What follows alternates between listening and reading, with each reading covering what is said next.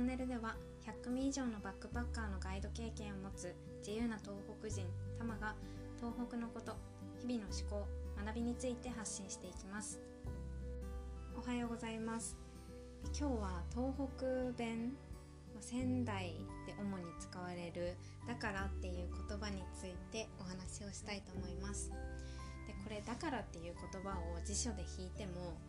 まあ、理由を表す接続詞ですよねでそれであの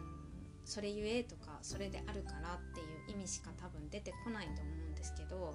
仙台とか東北の一部の地域だと「そうだよね」とかもうちょっとこうネット世代風に言うと「それな」みたいな同意の言葉として使われます。例えばなんですけど、まあ、友達と懐かしい話とかをしていて「あの時こうだったよね」っていう言葉に対して「だから」って返す感じです。うん、この時になんか「だから」って使う人もいるし「だから」みたいなちょっと最初に「ん」がつく少し濁った感じで言う人もいますでなんか東北にずっと住んでる人だとこれが方言だって気づかない人も稀にいます。で私も例に漏れずっていう感じなんですけど、あのー、大学に行っても気づかなくてですね最初。で普通に入学してからも多分時々使ってたんですよ。でしばらくしてからこの言い方って仙台弁だよねって友達に言われたのか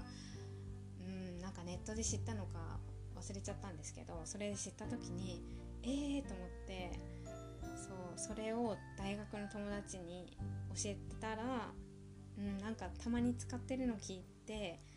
なんか「ん?」ってなってたよとかあのその先に文章が続くと思ったけど続かないから謎だったって言われたんですよね。うん、その謎だって思ってた時に突っ込んでくれないんかいって思ったんですけど、まあ、その友達にとっては聞き流してもういいぐらいのまあ、うん、どうでもいいことというか、まあ、それぐらいの感じで受け取ってくれてたみたいです。うんで今は、東北の人って言ってももしかしたら使う人が少なくなってきたのか気もするんですけど、まあ、もし20代後半とかそれ以降の、うん、それ以上の年代の地元の方と話す機会がある時にはもしかしたらお話の中に